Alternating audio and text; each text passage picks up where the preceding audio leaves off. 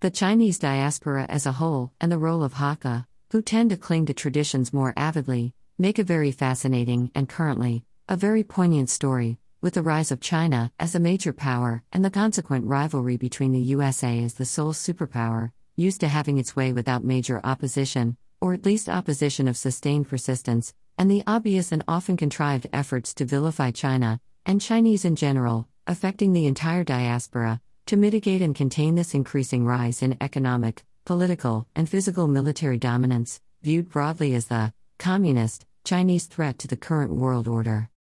This puts the Chinese diaspora and even its constituent disparate members, dialect slash regional slash religious differences, under the microscope and raises issues, which until the rise of China, were more academic and resonant with the older generations, who had physical linkages to the old China, than with first, second, and subsequent generation overseas Chinese, for which it was relatively more distant, and even foreign and I dare say even embarrassing and a very remote connection.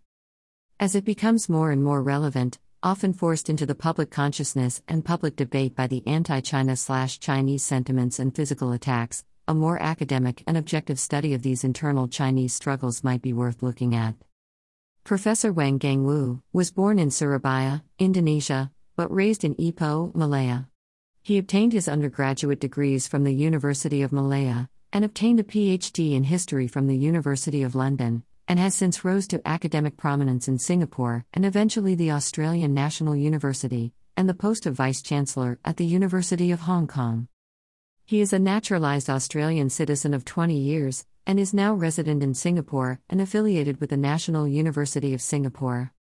He, therefore, has first hand experience, as a Chinese diasporian, both in the Nanyang, with its unique close ties to mainland China, and is a citizen of an advanced Western nation, with its more Western dominated education and culture, which is unique from the Nanyang, and whose distant nature is well portrayed in the Hollywood movie, Crazy Rich Asians. Though, obviously, there is no universal prescription and no right or wrong answers, his insight and classification of the internal debate is helpful, especially to Hakka, who tend to march to their own tune. https colon slash slash n.m.wikipedia.org slash wiki slash wang underscore gungwu why Westerners are isolationist, individualistic, and have minimal group identity. Dash.